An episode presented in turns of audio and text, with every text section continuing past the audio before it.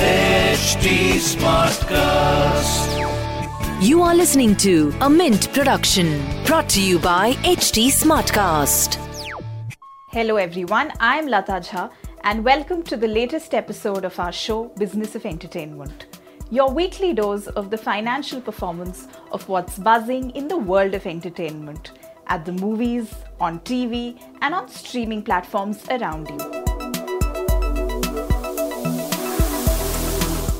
Now, distributors and theatre owners who had paid upwards of four hundred crore to acquire the rights of S S Rajamouli's R R R may not be able to recoup a significant chunk of their investments, with trade experts saying the film hasn't been able to achieve the box office benchmarks it could have had if it had released before the covid nineteen pandemic.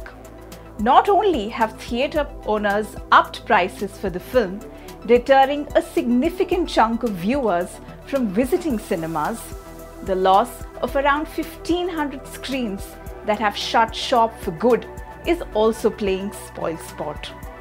Moreover, theatre owners admit a certain section of their clientele is unlikely to come back, accustomed now to streaming content on O T T streaming platforms.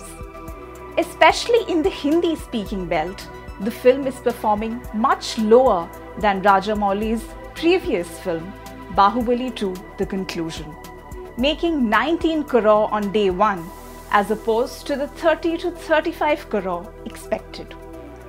When released in twenty seventeen, the Hindi version of Bahubali two alone had made forty-one crore on its first day.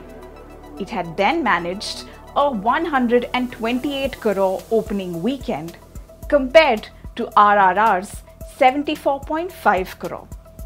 While some trade experts point to the entrenched fan base for Bahubali two thanks to the success of the first part, others say things have changed for big-ticket Indian films for good.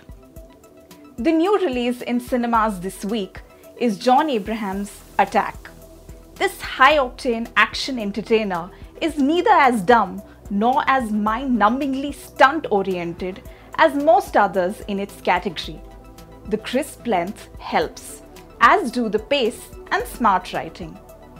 As far as web offerings go this week, Amazon Prime Video is premiering Sharmaji Namkeen, that marks actor Rishi Kapoor's last on-screen appearance, with Paresh Rawal stepping in to complete portions that Kapoor couldn't film.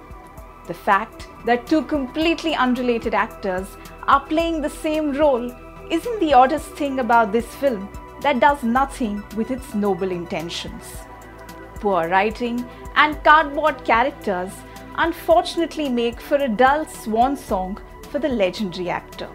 That knowing him, he wouldn't have shied away from admitting himself. That's all we have as far as entertainment goes this week.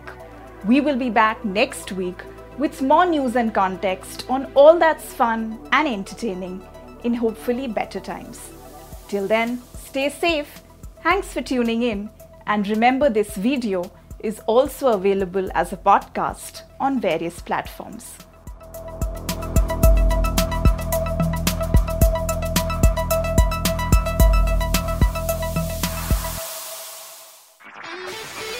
This was a Mint production brought to you by H D Smartcast. H D Smartcast.